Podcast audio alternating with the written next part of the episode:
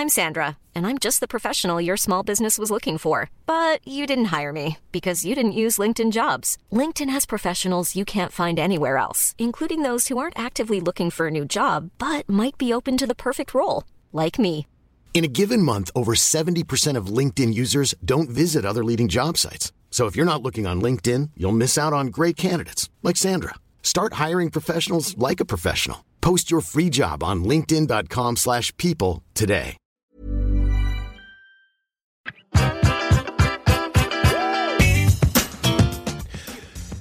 Hello, everyone, and welcome back to the Des Bishop Podcast. It's our famine special episode. But before we get into the episode, can I just say that this is not a very serious historical chat? I don't want any Twitter storms after this episode suggesting that we don't know what the fuck we're talking about when we talk about the famine, because I am admitting to you right now that we are laymen, myself and Steve. He's in the Trinity Access program. I have a BA in history. We're just two guys yapping about the famine. You can agree or disagree, but don't get upset because at the end of the day, you would be just as welcome in this chat with your expertise. We're not claiming to be experts. We're just having an interesting and at times fun chat about the famine, while at the same time not making fun of the famine. But there are some jokes in this episode. So keep yourself in a very lighthearted mind frame when talking about this. All of us, including me, you hear my American accent. My people didn't leave Ireland until the mid 1920s. Okay. So before you start calling me some Yank that doesn't know what I'm talking about, I have as much connection to the famine as you do. All right. So we're all connected to the famine genetically, historically, culturally. Okay. We've all absorbed the narratives of the Irish education system, including me. So let's all just enjoy what I think is a very interesting chat. Now, before I hand it over to myself and Steve, can I just say that the Patreon's going strong every Monday, Wednesday, Friday morning. It's only a fiver a month. Uh, we chat for a half an hour. It's it's a, a YouTube live, but uh, only access through the Patreon, and we talk about anything from my personal life to Trump to whatever's going on in the Irish or the American news. On Wednesday, we had a great chat about mental health, which uh, jumped off from a chat about people sort of being overly proud of the fact that they smoke weed. Which uh, I'm not critical at all of people smoking weed, but it was just a, it was just actually what I wanted to be a lighthearted conversation about people who use marijuana as basically like an the main focus of their personality and ended up being a really good chat about mental health. There's a live chat. Uh, people get involved. So we're having great fun on the Patreon, patreon.com forward slash Des Bishop. Also, can I just say before I hand it over to myself and Steve, we need more ratings. Uh, the ratings on Apple Podcasts have really dried up. Leaving a review is amazing. Some people left a review last week after my cry out, which was fantastic. But don't forget to give us five stars. It really helps. Also, if you listen on Spotify, take a screenshot, put it up on Instagram, put it up on Facebook. Do spread the word about the podcast. Very steady, great stuff happening here. And thank you guys so much for listening. Here's myself and Steve. I'm going to be back at the end of the episode to explain why we went up late. There's a there's a clue at the beginning of my chat with Steve uh, which seems like I'm quite stressed. It got a lot more stressful after that. Back in a while. Enjoy my chat with Steve about the famine. So, how are you, Steve? I'm good. I'm good, man. I'm feeling like a new man. I got the mop. You got you got the haircut, Steve. All right. I did too, but I wasn't as I wasn't as uh, desperate as you. This was this was severe. It was severe. The guy the, the guy says to me, "You know, it's been a year since you've been in because he has the record. It was pretty bad. It went too far, Jesus, like a fucking doctor. bro. yeah, yeah. He has. He, every time I go in, he has a picture of what it was like the last time, just so you can see where you're at. It looks good, Steve. Yeah, no, I'm much And happier. you got your girlfriend's glasses on as well, which is great. yes, yes. Thank you, thank you. Nice, nice red glasses. You look wonderful. Absolutely. You're looking gorgeous yourself, Des, as always. I mean, that's, I'm that's a stressed. given. I'm st- I'm stressed out actually because Why? Well, you know, Hannah does this uh, Bravo's chat room. Uh-huh. It's a, a it's filmed remotely, but it's a it's a Bravo network show that's on once or twice a week, depending on the week. And she's Right. been filming it. She's been filming it at her mother's, uh, and she's changed the location to this house. And Oh. today today is the first day, and we did like a location thing the other day. and they seem to be relatively happy. They wanted to like add a couple of things, and then like today they send like uh, you know removable wallpaper, which definitely will not suit my wall, and also doesn't actually uh, successfully go on and off of like matte paint. It only goes on and off Oh. like gloss. You know what I mean? So like if I put it up on my wall, it'll it'll rip off all the paint when They're going to ruin off. your Farrow and Ball paint. my my my my simple. Well, no. Anyway, everything's white in the house. That's part of their problem. Is like it's all a bit white. But then, so but The then they also America days. yeah, but then they also sent blackout curtains to black out the. I was like, they they they, start filming today at three o'clock. Like, like I'm gonna fucking get curtains up. I, uh, this house has been here for thirty years. We haven't put curtains up. It's such a pain in the ass. Like I'm gonna fucking get curtains up today. So, anyway, needless to say, Hannah's doing a fucking another podcast inside. Uh, so we lost that hour. Now I'm doing my podcast. She's about to finish. We're losing all this time, and uh, and then I'm busy. I'm playing tennis at one o'clock. So I don't know. I, I don't know how. So before before I was on, before I was on with you, I was ironing a curtain Oh God. like the fucking wardrobe not mistress easy. in the like in the Olympia Theater. No, because first of all, it can't be too hot because it it you know I, I I was like testing it and it was too hot. So you know you I tested it on an area that didn't matter, but I, you know it started to immediately burn the thing, and then when it when it's not hot enough, it's not actually doing the ironing. So it's hard to find that optimum, you know, optimum heat here, Steve. Not to mention how big the thing is and the, have the movement of it over the ironing board. Yeah, like, and I oh don't. Yeah, but I don't even have a. I don't have a fucking ironing board. Oh God. I'm I'm doing it on my kitchen counter with a towel. You're oh, And, and and for the record, I'm not getting fucking paid. Yeah. you know? now you know what women had to put up th- with for centuries, Des. Exa- exactly, bro. This is fucking uh, you know, the sins of the father. It's not my fucking responsibility. I've always ex- you know, I've always been a fan of equality. Yeah. But anyway, ironing I've never ironed a curtain in my life. I'm fucking ironing a curtain. I had to stop ironing the curtain to to talk to you. And uh and then whatever, we'll see. I hope I, I hope I hope I can get it ready. It's quite stressful, but the funny thing is it's not my stress. Yeah. That's this has been in a relationship, Des.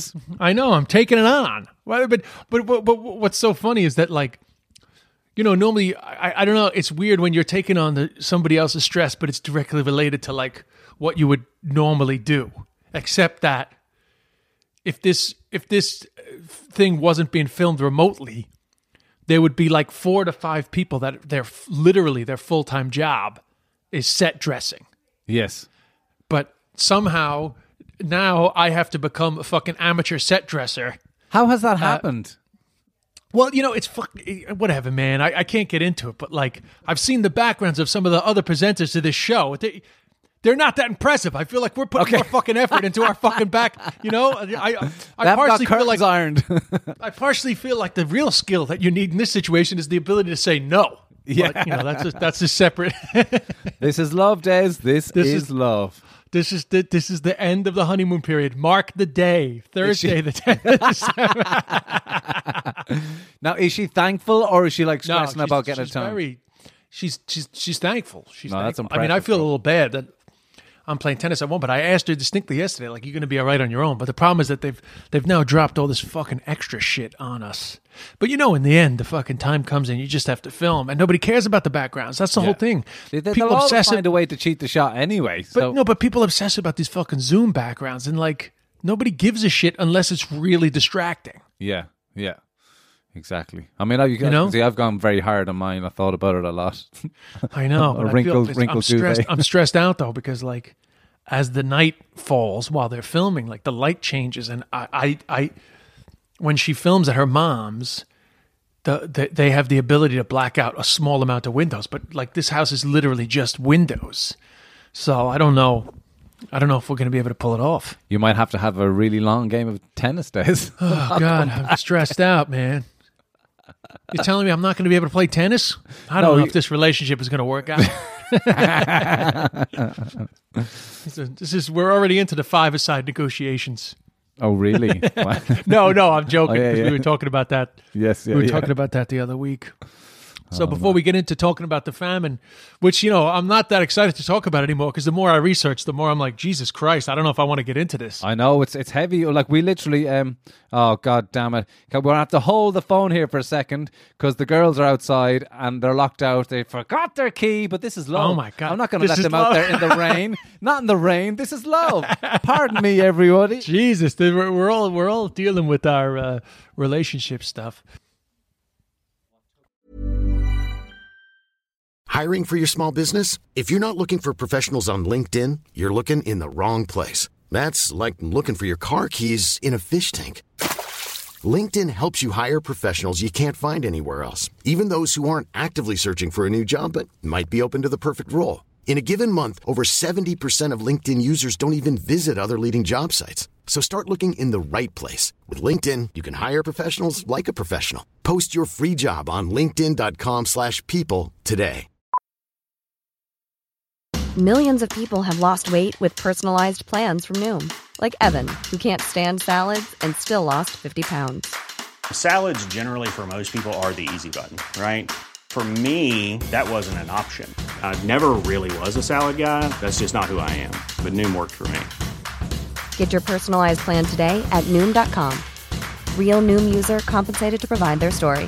In four weeks, the typical Noom user can expect to lose one to two pounds per week. Individual results may vary.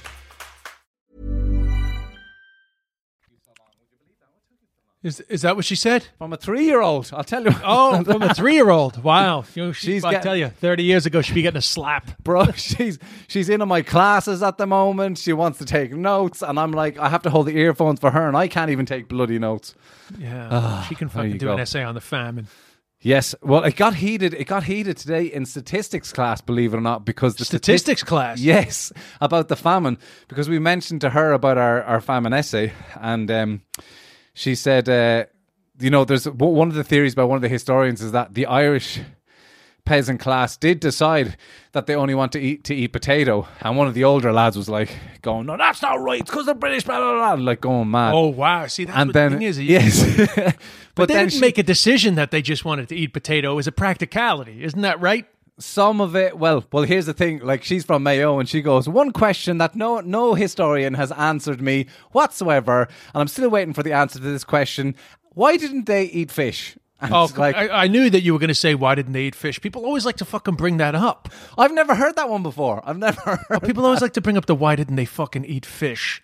But it- you know, it's like, well, first of all, did, they they didn't have fucking fishing rods. Not to mention, some of them didn't have the energy to fucking walk to church. yeah but but they Like, like you know what Why- always why- makes me laugh? You know what always makes me laugh when people say, "Why didn't they eat fish?"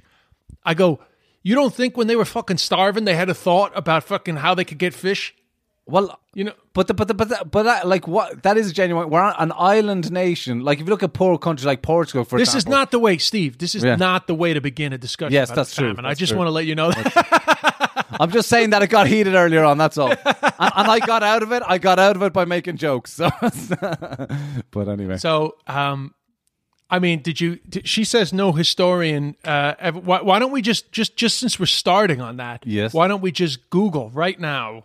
Why didn't uh, why didn't they eat fish during the famine? Because you know that different parts of Ireland, from the from the stuff that you sent me, actually, different parts of Ireland had different outcomes, and obviously there were certain areas that that didn't, uh, you know, suffer as bad. And I'm I, I guarantee you that uh, some people did eat fish. Those that were able to get fish ate it. just on what you had said about um the like there was And who the fuck is this lecturer, statistics lecturer, that fucking shouts that out? oh, it's just no, from don't don't just don't from Mayo, just from Mayo, stirring the pot.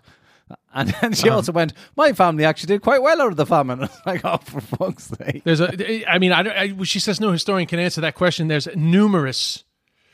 Uh, there's like any number of conversations, uh, about you know fish. Uh, and just from a quick Google, uh, energy, the you know the the equipment that you would need.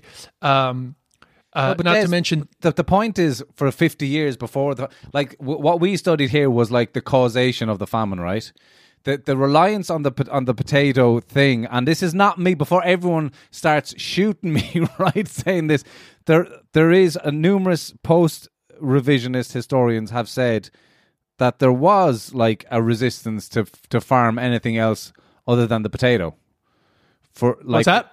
that there was a resistance to change the diet from eating the potato from like so for example the british were in charge at the time they were trying to go can we can we get this country making some more money can we get to farming some other things can we get and they refused so i mean this is this Who is not refused? me people saying this Who refused? not me the peasant class and the irish landlords as well this Said, is said from they refused. this is Christine Kinealy, uh, historian at UCD, Cormac O'Grada as well, saying I have uh, I have one of the lines here.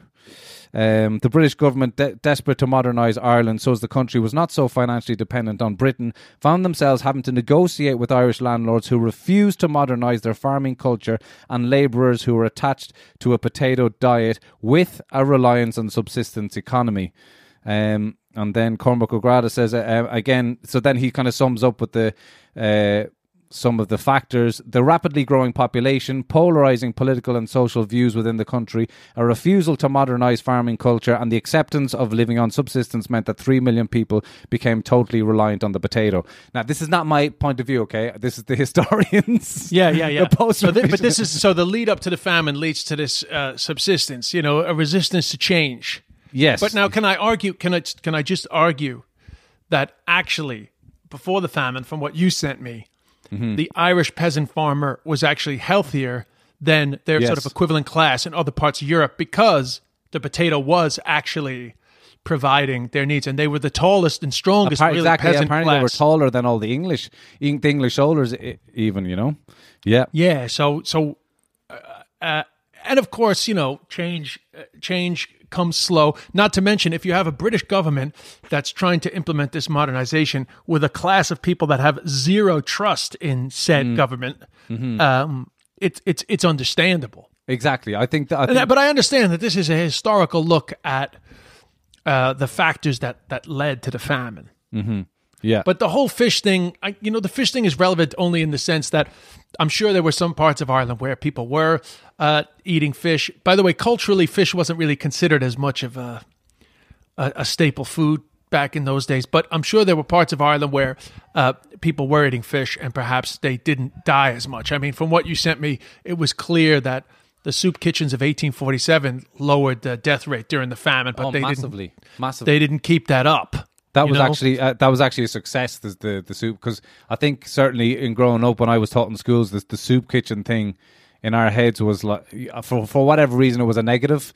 In, in well the because head. there was this whole concept of taking the soup. Exactly, yeah. Especially in Cork, I grew up in Cork, and that's quite a big thing in Cork. Where Yeah, pe- and- people and today are ever- still nicknamed soup if they dropped the O from their su- name. s- soupers, yeah, Yeah. Now, but but is there uh, did, by, any- by any chance did any of that come up in your conversations about the whole is is taking the soup the real thing? Uh, no, it did. It literally it came up in. It only I only had brought a- it, I only brought it up because I, I I only know about that from growing up in Cork, and it's kind of a word on the street type thing, Yeah. you know. Um, anyone who dropped O from their name, if you're Callahan instead of O'Callahan or Donahue Well, according to Wikipedia, uh, which I had I had a take in the soup fucking joke because I really feel like it's it, you know I'll, I'll fucking say I'm any religion if fucking if I'm fucking starving I couldn't give a fuck but Yeah. Souperism was a phenomenon of the Great Irish Famine. Protestant Bible societies set up schools in which starving children were fed on the condition of receiving Protestant religious instruction at the same time. Its practitioners were reviled by the Catholic families who had to choose between Protestantism and starvation. People who converted for food were known as soupers, jumpers, or cat breacs. Uh, in the words of their peer, they took the soup. Although souperism was a rare phenomenon, it had a lasting effect on the popular memory of the famine. It blemished the relief work by Protestants who gave aid without proselytizing, and the rumor of souperism may have discouraged starving Catholics from attending soup kitchens. Um, I think we So- covered. I think we covered exactly that in class. Actually, yeah, that it became a bit of a phenomenon that it, they thought it was more about converting than it actually was because the Quakers Yeah. did a huge amount of work, huge amount of work. Yeah, it had become a, a leitmotif of fiction written about the famine and folklore in Irish literature, replete with depictions of souperism, which exaggerated the extent of which it actually occurred. So there you go. Mm. That's why it's fun to have these chats because we're mm. literally learning as we go along. And mm. listen, by the way, to our listeners, uh, we don't claim to be historical experts. In We are any not way, historical. I mean, I have a bachelor of arts in in history, but I have what I would still consider to be uh, uh, layman's information about the famine, but like layman plus more recent googling uh, information about the famine, Yeah. and I haven't seen the hunger. Yeah. You know, I haven't seen the hunger. But what I thought, you know, I don't want to get too academic, and you've just done this paper, so I really, I really would prefer you to to to guide the conversation, right? Uh, I I, I do find it it fascinating how the the famine has become so controversial, and the sort of the the accepted narrative around the famine has has continued to change, which since the famine is so well covered, I would like to really get into the whole concept of the story that we were sold, the the, the story that's more popular now, and um, you know maybe perhaps look at uh, wh- where the truth is, but also you know how how our education system really affected the way we thought about Irish history. I th- I think if if there's anything I learned from this experience uh, of this one, you know, uh, like history class that I've been doing for the last couple of months and writing this assignment, is that it's it's I can't emphasize this enough. It is complicated. And uh, it's it's there's loads of holes and loads of different areas that we don't necessarily um, know about. I think the the famine documentary recently on RTÉ, The Hunger, was really, really good. However, it didn't focus that much on causation. It didn't focus, for example, if you were to study the 50 years coming up to the famine, you'd start to find a lot of different you know a lot of different things what what what the documentary covered uh, was like the absolute honestly it was quite hard to watch at times the tragedy of the result of you know what actually happened when people were starving and what Yeah, what which I think dying. is really interesting. What, what I think is really interesting is that when you actually study the famine, one thing that is not controversial is that it was really horrific. I mean, it, it, Mm, was definitely in European history was by far the worst famine of of of of European history. Certainly in in you know European history since I guess what the the modern era. I don't know. I don't know what they consider the modern era these days. Well, I mean, at that time, because like uh, the potato blight was all across Europe, but I think it was Belgium, That's right. France, Russia, Scotland. The collective of all those countries of people that died was hundred thousand. It's over a million in Ireland, and And it's uh, very hard. It's hard in any way. Shit. I understand historians want to sort of put the blame on the resistance of peasants, farmers to change, but it's very hard to take this, you know, downtrodden class of people who are, you know, not that many generations removed from displacement, right? So it's it's it's it's hard to say that peasants were resistant to change and left themselves susceptible to the devastating effect of the potato blight.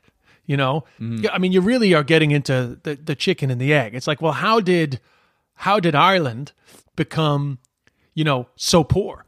You know, so yeah, yeah, it's like again. I think what post revision is post revision post revision Post-revisionism. revisionism aims to do is to kind of go that that wasn't the one factor. You know that, that it does aim to look at uh, uh, to analyze it economically. It does aim to look at uh, like I the like I do a section in, in my assignment of the his the history of the conflict between the two countries. Again, just in the fifty years before the famine, was huge in how the the British reacted during the famine, and Ooh, not it's very interesting. So you go Yeah. right. You, so you're going back to 1798 there. Yeah. Well, I, I that's where I began. I began at the, the, the rebellion in 1798, the failed rebellion in 1798, which Right. three- so three- the United Irishmen yes, ha- have a rebellion led Yes. by Protestant Wolfe Tone. yeah.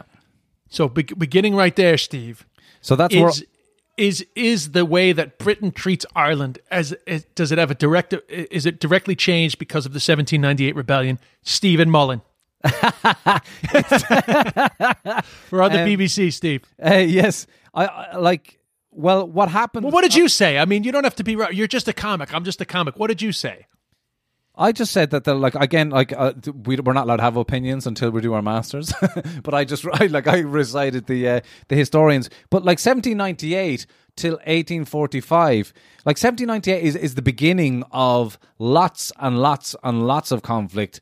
1801 was the Act of Union happened, so three years later, after having Yes. lost a, a revolution, the Great Britain and Ireland decide right we're all now the United Kingdom. Ireland is part of the United Kingdom, and Irish people are like, oh, "Fuck this." Do you know what I mean? This is bollocks. Yeah. Scotland and England you- and Wa- it's- it's- Scotland and England and Wales are fine. They're all happy together, but the Irish are like, "Fuck off." So I can imagine them being told at that time, "You need to grow something else other than the potatoes." Like, "Fuck off! I'll grow what I fucking want. I've been growing exactly yeah for the now it's interesting that you mentioned that because my re- my memory is and i could be wrong that the history book whether it was the Inter Cert history book or the Leaving Cert history book all i remember is that when i started studying irish history because i came to ireland i was in my third year i was just about to do the Inter Cert Oh yes, when I started Irish history, I feel like the very first story in that history book is the creation of Grattan's Parliament.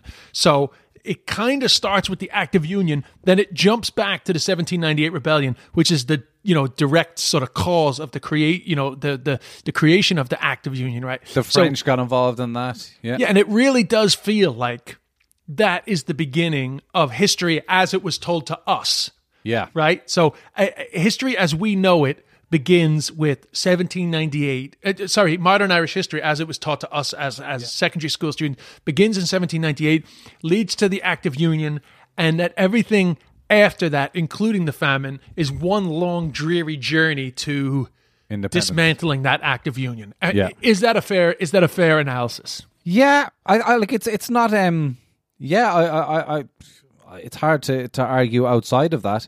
Um but it's it's hard Oh, you know, I, I agree with you, but like there's stuff like, you know, Daniel O'Connell of course in the early 1840s. Which we, which we, that's like a whole other fucking episode, right? Exactly. but all I know is all I know is that the people that like to say that the famine was genocide, or certainly the people that that are very uh, that are convinced, right or wrong, and I'm not making an opinion, that it's really the British government's response that is the direct cause of the tragedy of the famine. not they are the very- the, the second British government that was in power Yes, within the famine. Russell, Yes. Russell, right? Because Sir, Sir Robert Peel, when he started, he actually did react quickly.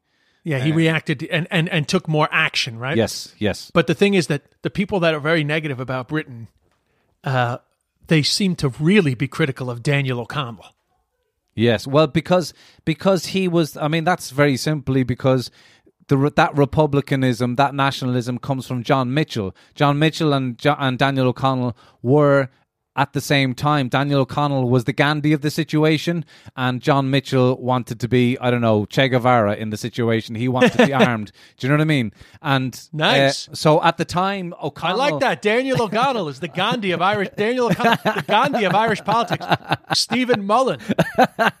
but he didn't want to fight. He did not want to fight, and he was quite successful. He got, you know, he got. Uh, he was the first Catholic in over hundred years to get a seat in Parliament. He represent. He was he, a he got, Catholic. he repealed. The, he got the, the penal laws repealed, right? He got the penal laws repealed. Um, he got um, what was it? The the the reform of corporations, where he, you know, he got exactly. He got Catholics got equal rights. So he was super successful. Then he tried he's to. the he's the he's the Michael McDowell. Of, Yeah, of Irish. he, he he tried to rep- then he tried to repeal the Act of Union. So at the time he tried to do that, it was still that act was only thirty years old. It was quite new, so it's like passing a new law in the eighties and then repealing it now.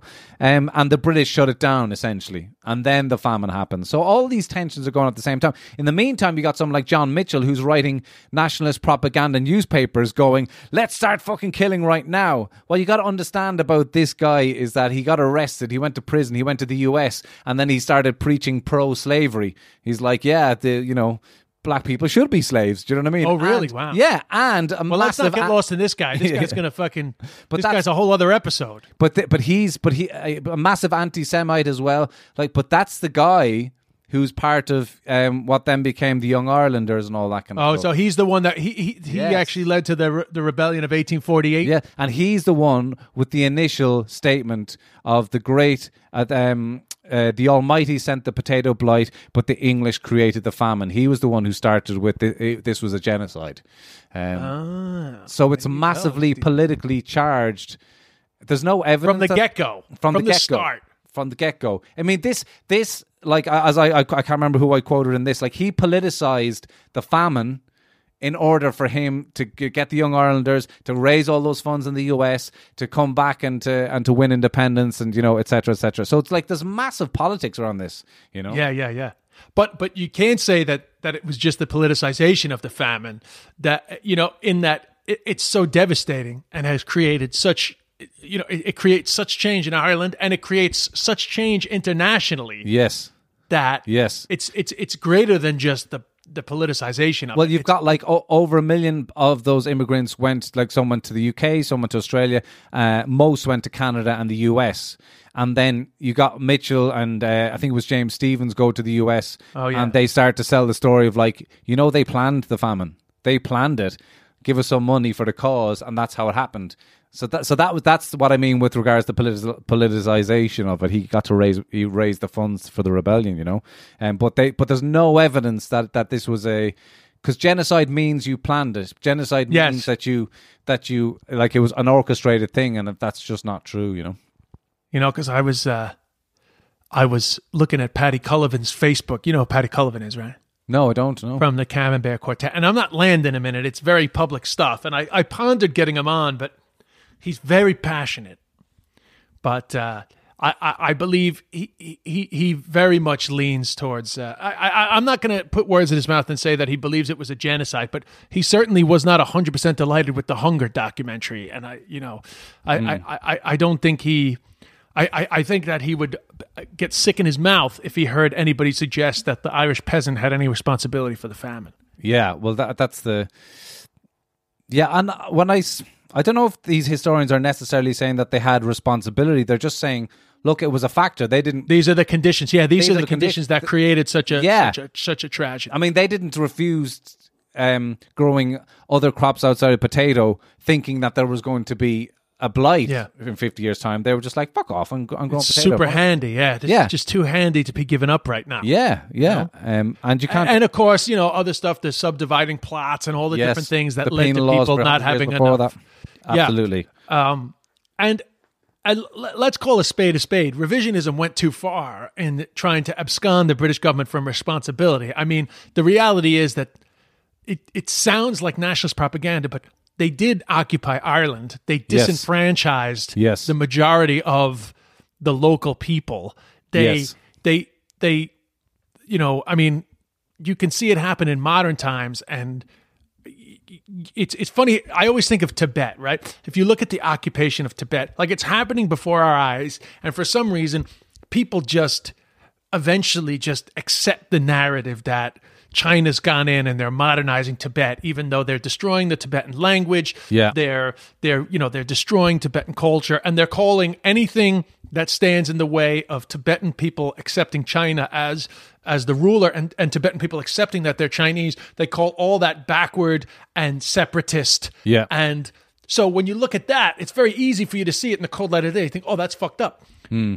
If for some reason you have to put yourself right back there and say, this this was happening internationally. Uh, we don't have the same world uh, international media that we do today, but people just watched this slowly happen over hundreds of years and it can be forgotten you know because we're so afraid of having like a nationalist narrative Yeah. that it was an, an occupation and a slow dismantling of irish culture so that the subjects would not be unruly now ultimately it, it failed to a degree despite the fact that we're left with loads of british like institutions but uh, ultimately We're speaking. English.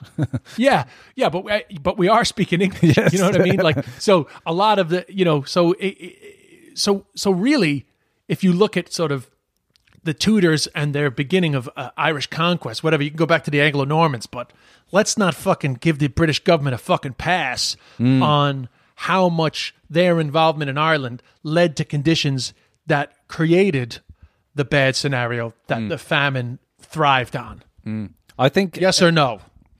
No, you, they can't. They, revisionism. You gotta you gotta look at what what revisionism comes from. So that the nationalist perspective very much began with John Mitchel, and then w- with that point of view and that it was a genocide, etc. Revisionism kind of started in the 1900s, earliest in the 1930s, and then into the 1960s, where historians all around the world, it has to be said, not just in Ireland, were looking at um, studying history in a more systematic way, in trying to kind of. Uh, they, it was an attempt to be non-biased. But because of what was happening in Ireland in the 1960s, when revisionism is is really going, you've got problems with the IRA, with the the new IRA essentially in Northern Ireland, um, violence, uh, etc. All that violence that's going on.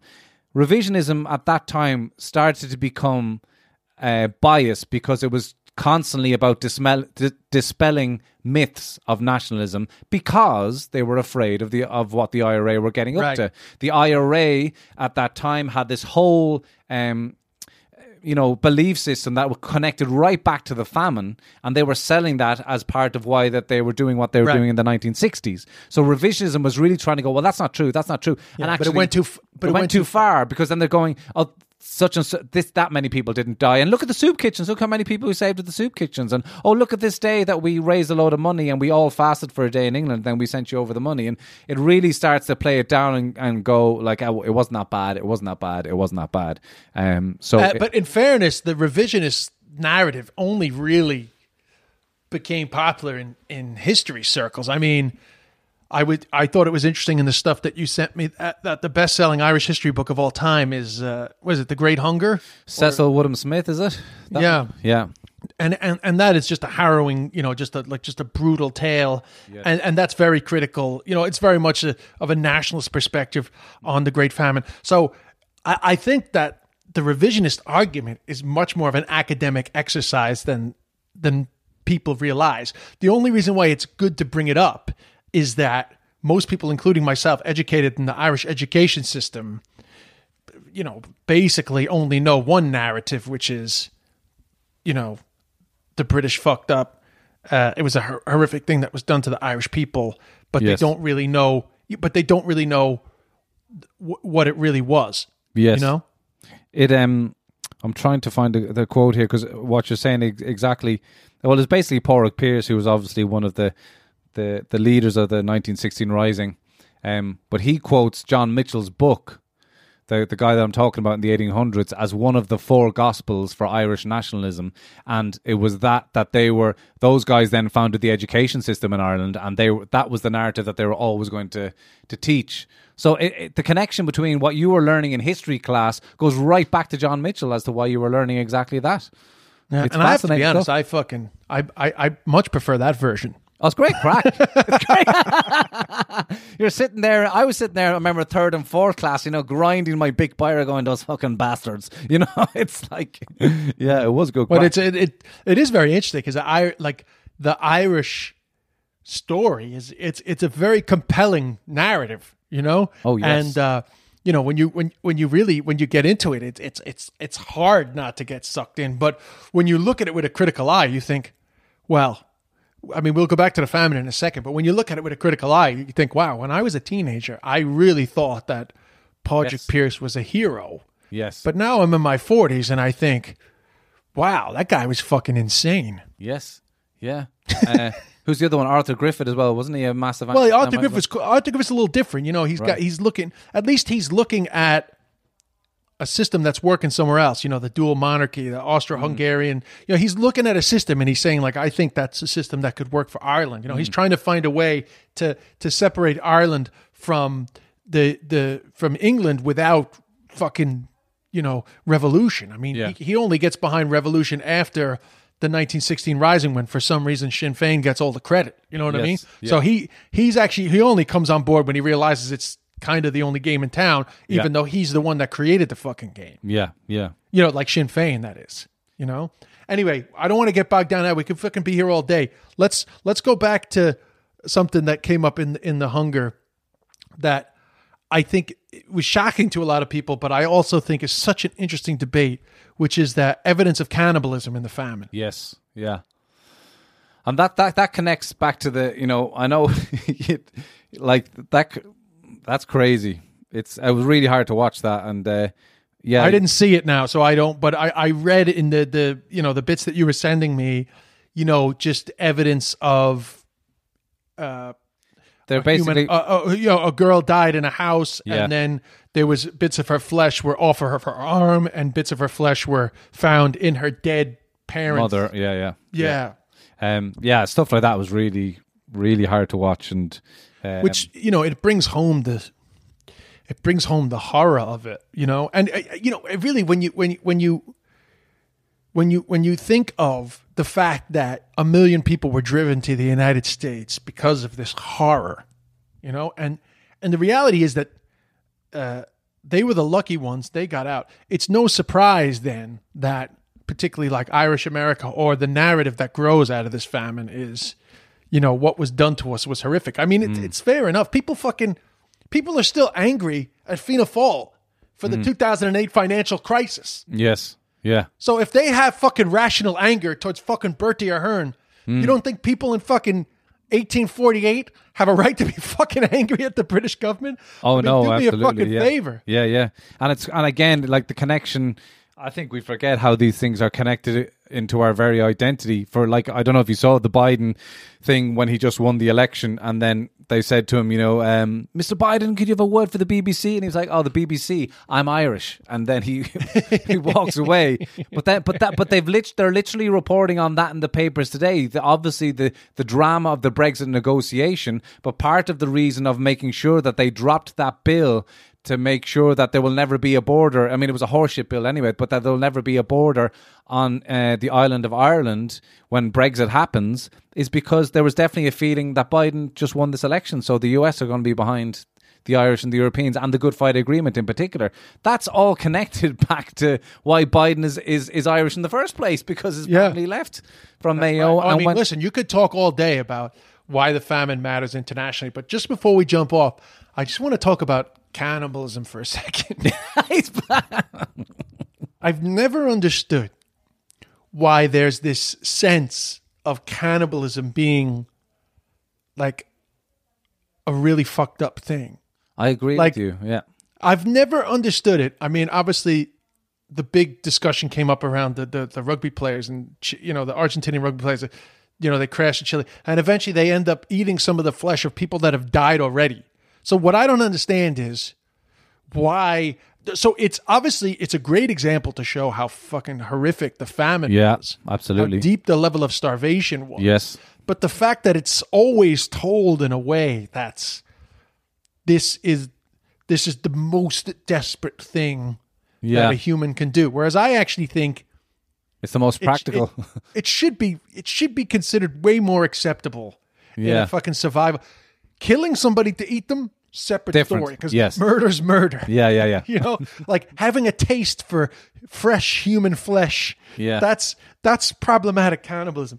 But survival of of of being smart with the with with you know people that have passed Mm-hmm. to me is is is I I don't know why there's so much shame around it. I, yeah, and we're not we're like we're not saying at all that it's not like one of the most tragic things ever. It, it is fucking tragic, but yeah, I no, I understand what you're saying. There's some level there that there's a practicality. I just want to say if we're ever in a fucking situation where one of us dies, if I die or you die, I'm eating you and you can eat me. i I'm got no eat- problem with that. I'm not eating you because I'm definitely going to be farting after it with all the subway that's in there.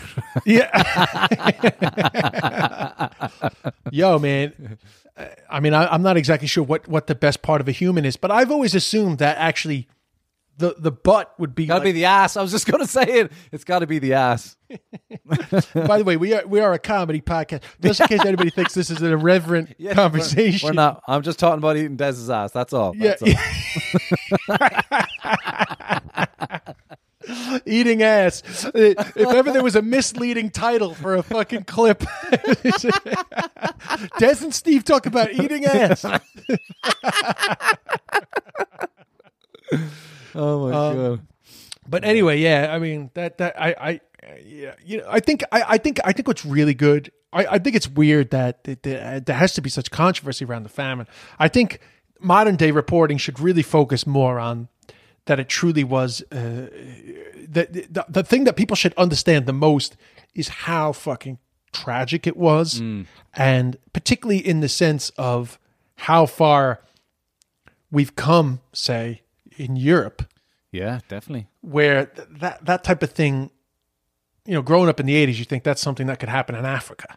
You know? Yes. Yeah, yeah. but yeah. like th- th- this type of you know poverty and tragedy was, was quite commonplace in Europe in the 1800s. Which actually, when you think about it, is relevant to today, where people forget the whole impetus behind the EU in the first place Hmm. was to continue to move away from the tragedy that Yes. came from conquest and Yeah. conflict within Europe. Yeah, it was like after World War II, where they were just like, "Fuck Yeah. this, we stop fucking fighting, and let's just make a peaceful compromise here." But all yeah, and, and all those tragic events, they all go even even into the 90s with the Balkans, they all go back 100 150 years mm-hmm. to the, you know, conquest and conflict within Europe. Mm. You know, Yeah. and we take for granted now the relative peace that we feel within Europe. And of course, it takes a number of generations, but eventually you're moved far enough away from what motivated in the first place that you suddenly think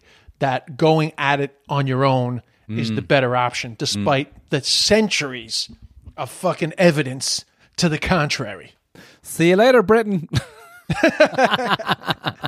Yeah, take your fucking soup with you, motherfuckers. you know? yeah. So, but uh, it's also good to you know you know what's good too about looking at the famine? And i know that we're just we're just glossing over stuff here.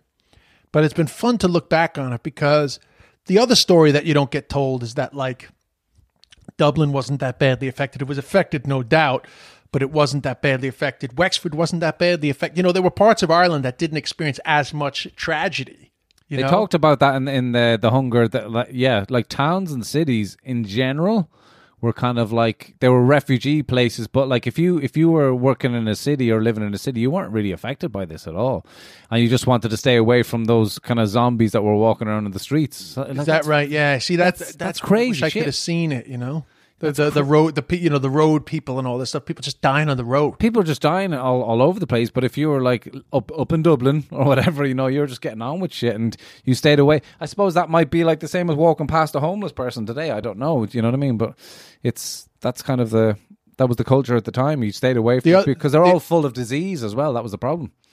The other thing I that I thought was uh, was great about the stuff that you were sending me was basically about how bad workhouse relief was. You know, Brutal. and just yeah, it like. I think I think you think about the coronavirus today. It's a good way to look at how fucking stupid workhouse relief was, which was basically like, let's take these people that are starving and put them into a less sanitary, less healthy situation, uh, which is actually going to increase their death rate rather than decrease it. You know, I- uh, uh, with minimum output of what they're actually, you know, like it, you're not even really getting anything good. Yeah, the whole. I mean, they went there because there, there was one guy.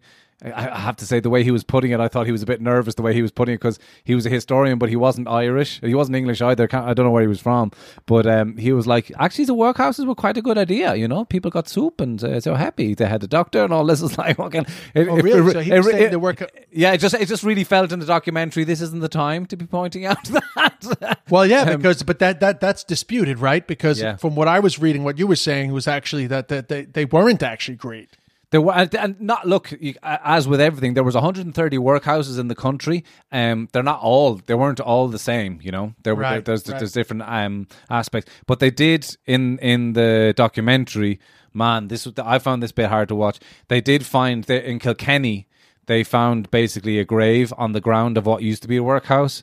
Oh, it's tragic. The amount of bodies that they found there. It was just like Really? it was like a pit in a concentration camp, and it was. Uh, Oh, it was awful. And like if, you know, a child was buried with the mother, it was just kind of thrown in between the legs. And you can see the skeletons of it. It's just like, holy shit. It's it's awful, awful stuff. So it just gives you a real physical picture, real physical visceral visual, visualization of it kind of you're kind of like oh my god that this is awful you know um matt there was a mass grave in west cork as well and yeah it was just brutal brutal stuff but as we were saying the reality of it is that there was people in ireland at the time that were completely unaffected by this stuff you know they were just getting on with their getting on with their lives um, and as the, our teacher said today you know some families really and they did say this in the documentary as well some families really profited from it because landlords couldn't pay the rent peasants couldn't pay to the landlords land starts to become available they buy it up Yeah, they're they- like the vulture funds of the Yeah. 1840s. yeah Yeah, the fucking the Goldman Sachs of the 1840s. Absolutely, and this wasn't like like you know this wasn't the British. This was Irish, you know, Catholics who who had a bit of money, who were doing all right, and like lovely, jubbly. I've got a bit of land here, and and they but they but they at the same time wouldn't help with those that that needed the help. So The other argument I thought was really interesting was that actually a, a, a- more successful uh, relief program would have been to literally pay people to leave. That Yes. actually, you know, because there would have been more Pay them to emigrate, yeah. Yeah, there would have been more immigration if people could actually afford to take the trip. And that And- was that was a policy in some countries, but the Whigs weren't having any of that. They were not spending more money on there. Some countries did do that, yeah. But you're right; it would have been cheaper to kind of go. Um, I have this quote from Trevelyan, which actually really, uh, obviously famous Charles Trevelyan, who was like the head civil servant in the country, who was in charge of distributing the food uh, in the country. But this this quote from him really uh, sums up how they felt things should be. Um, handled. He says, if the poor man prefers idling on relief works or being rationed with his wife and children to hard labour, if the farmer discharges his labourers and makes the state of things a plea for not paying rents, rates or rent, if the landed proprietor joins in the common cry, hoping to obtain some present advantage and trusting to the chance of escaping future repayments, it is not the men but the system which is in fault. So basically saying we got to have a system where none of this shit can none of this shit can happen. You, you're not. So the- he's actually so he's actually putting responsibility on the government. um he's no he's actually saying that we're we're being too nice to them. Oh, right. Sorry, because I, Yeah. I, I got confused in his quote. Yeah, he's he's basically saying that this is the problem of this system of giving them money and they're not paying their rent and they're not doing what they're what they're supposed to be doing and they're not paying their taxes or whatever. The problem is the system. So let's start. Let's take away that system. Oh, I got you. Right. So he's a he's a Republican in, Um, in the in the American sense. yes, yeah, yeah, yes. He's a, he's Yeah. fucking Margaret Thatcher. Yeah, exactly. Exactly. Yeah. Yeah. Yeah. And the conservatives are very much still like that now. That's Yeah, the, to, the attitude. to, to a degree, it hasn't changed. Hmm. Trevelyan, of course, for people that don't know, famous for the line in the fields, Fields of of Athenry. Yeah. For you stole Trevelyan. I, I, I always say Trevelyan, but it's Trevelyan. Trevelyan, T R So E you stole Trevelyan's corn. Yeah. Trevelyan. Charles Trevelyan. And there you go. I mean, there it is. It's in the fucking songs. The the the narrative is there. But yeah, so the this this this this revisionist obsession with uh, destroying myths uh, was was was possibly. I mean, you can understand the motivation, but you can't you, you can't destroy the myths at the expense of the truth. Yeah, yeah, and you can't. Yeah, the, the, the- I think the the main problem with revisionism was not taking responsibility for anything, just kind of going. It like it basically was going. It was inevitable. It was inevitable, and that population increase that I talked about last week, like six million of, of a population Yeah. increase on the island within hundred years, they would point to that. They would kind of go, well, you know, if, you know that that's what it was, you know what I mean. But it wasn't simply just that, you know. The the Yes. structures weren't in place, you know. You like Plus, it's okay. So here's a here, here's a, a cold, callous analysis somebody I read recently about the, the the stagnation of the working class in America, right? Uh, and essentially, you know, the popularity of Trump comes from this group of people who traditionally had done well uh, in the working class economy and have found themselves more and more disenfranchised the movement of people within the United States has diminished to a huge degree.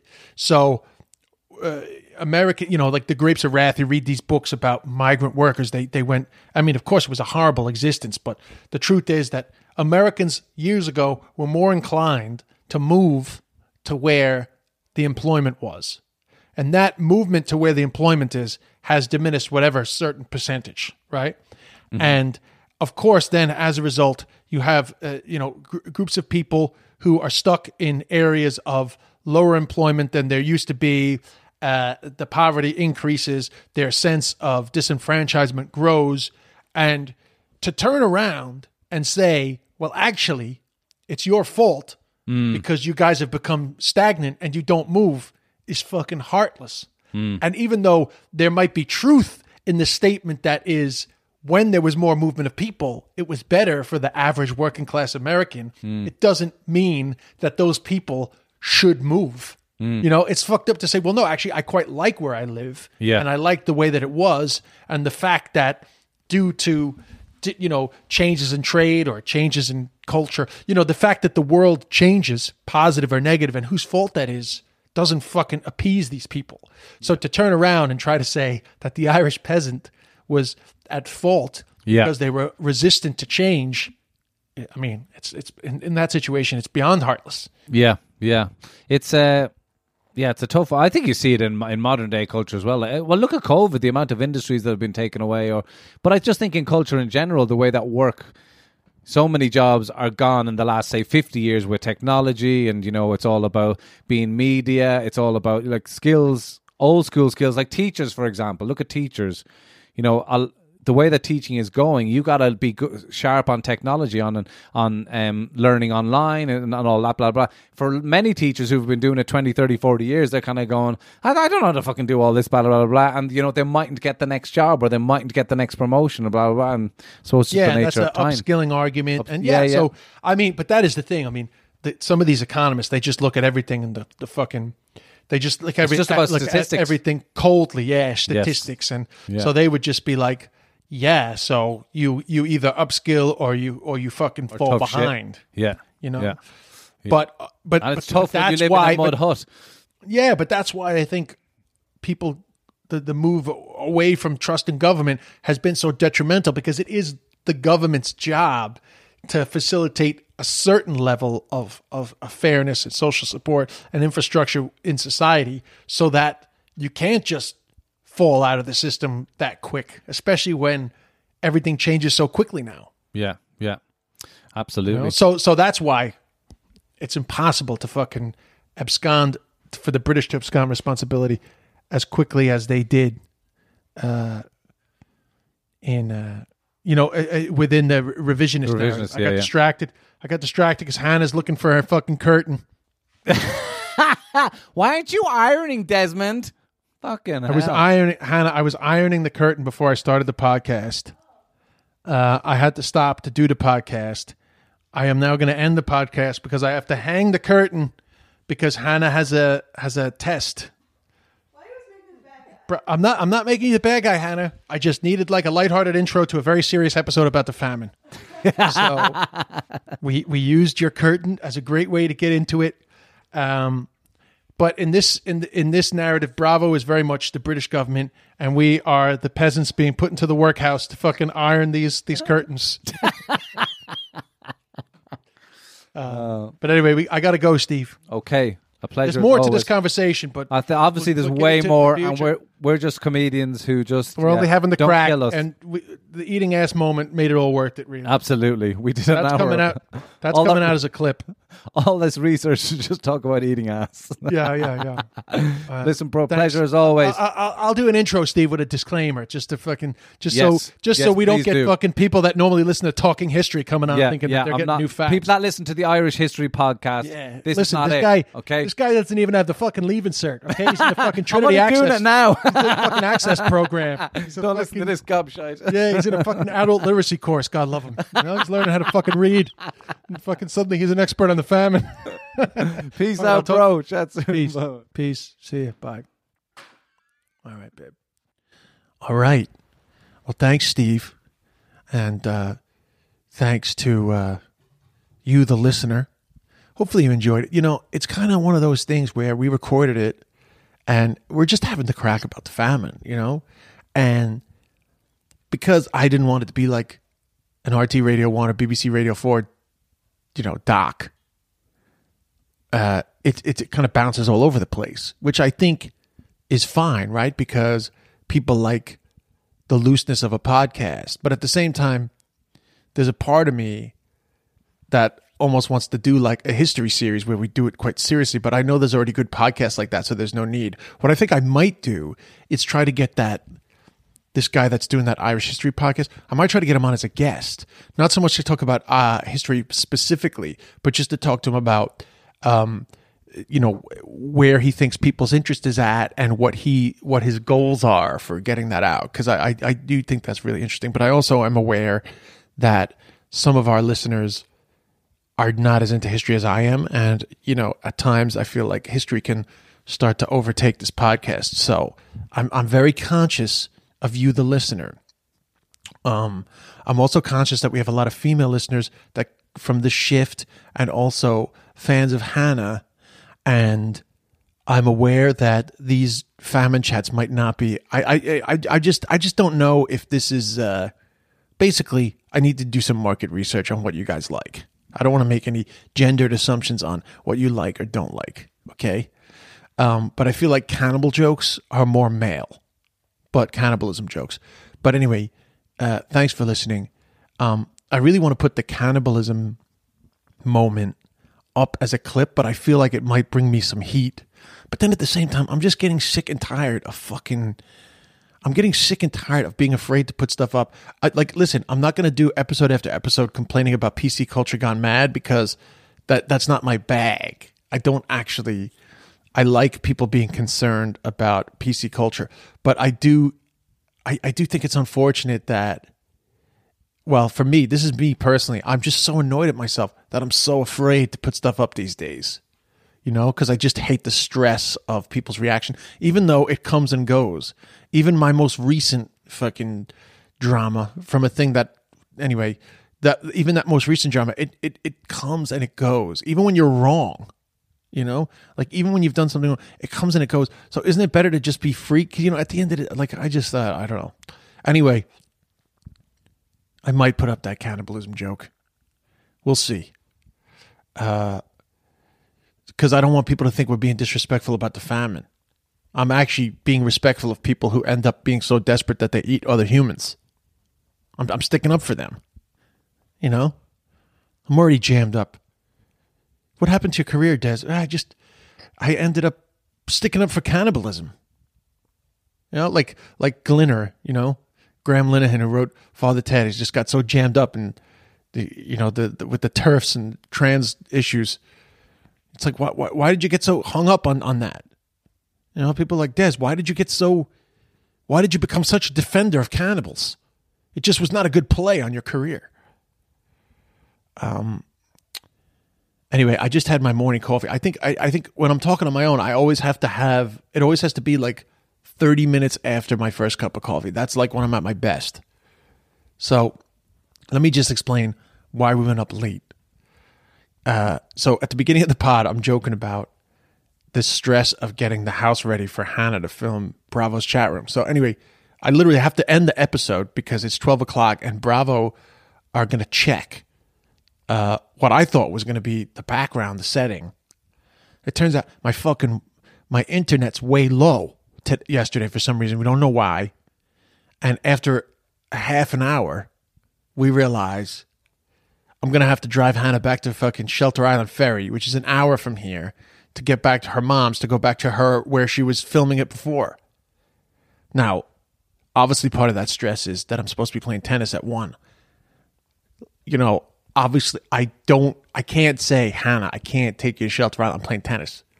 So I canceled tennis with the lads and I fucking I I I I race, you know, I like rush and can I, can I also just point out that while this stress is going on from 12 to 12:30, like the Wi-Fi's not working and like this is a real relationship test because Bravo's on the computer, I'm like at the Wi-Fi and like Hannah's stressed, I'm stressed. It's very hard not to take it out on each other, but actually despite the fact that the stress levels were high and there were there were times where either of us could have said, like either of us could have, that could have been the moment where we blew up at each other. We we we didn't.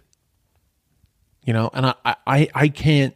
I would need Hannah here to talk about a moment where she thought I was about to blow, but there was a moment where she was like, uh, you know, they were like, turn off your your router and turn it back on, right? So I turned off the router, I turned it back on. I wasn't coming on that quickly. And then Hannah was like, why is it not coming on quickly? I was like, in, in my mind, I wanted to be like, how the fuck do I know? The fucking router's not coming on. I'm not the fucking Optimum. I'm not the fucking cable provider. I'm just a fucking guy like you. I don't know shit about fucking Wi Fi. But instead, I was like, I'm sorry, Hannah, but I don't know why.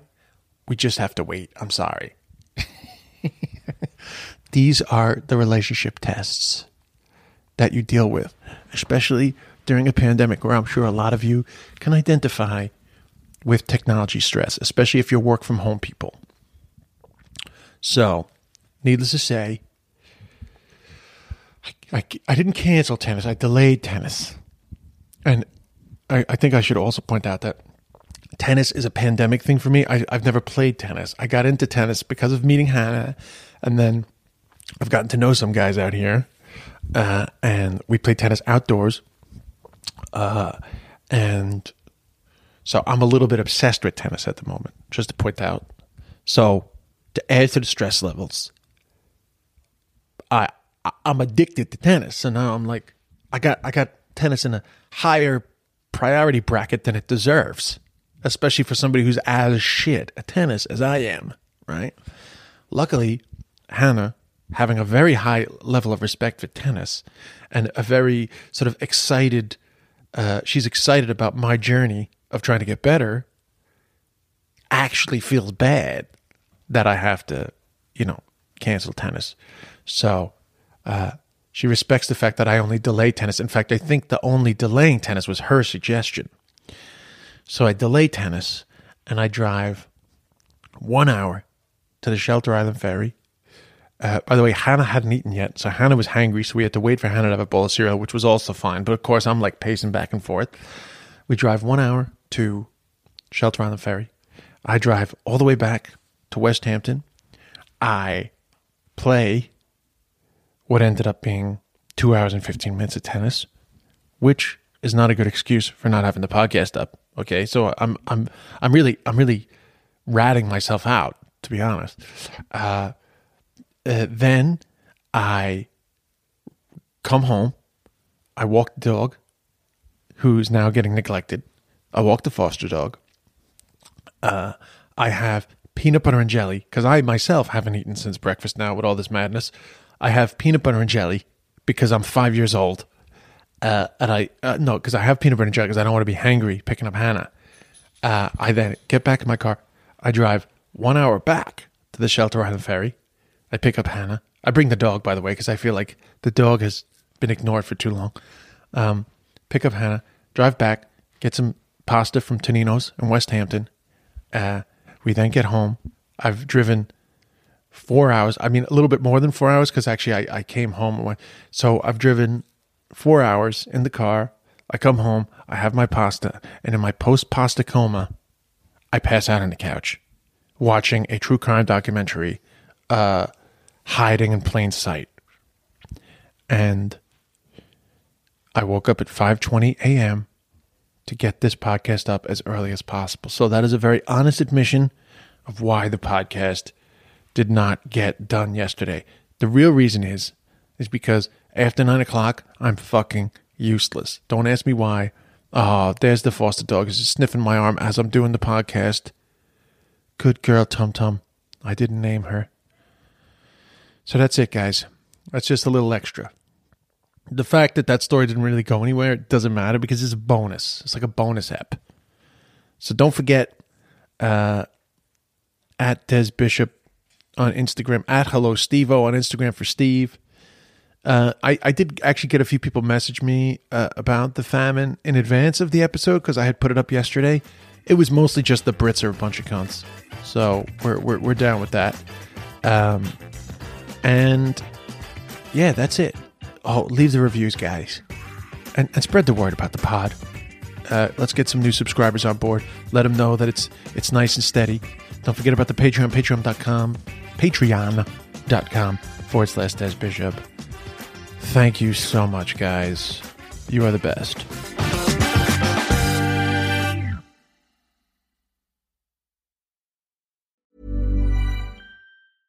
Hey, it's Paige DeSorbo from Giggly Squad. High quality fashion without the price tag. Say hello to Quince. I'm snagging high-end essentials like cozy cashmere sweaters, sleek leather jackets, fine jewelry, and so much more. With Quince being 50 to 80% less than similar brands. And they partner with factories that prioritize safe, ethical, and responsible manufacturing. I love that. Luxury quality within reach. Go to quince.com slash style to get free shipping and 365 day returns on your next order.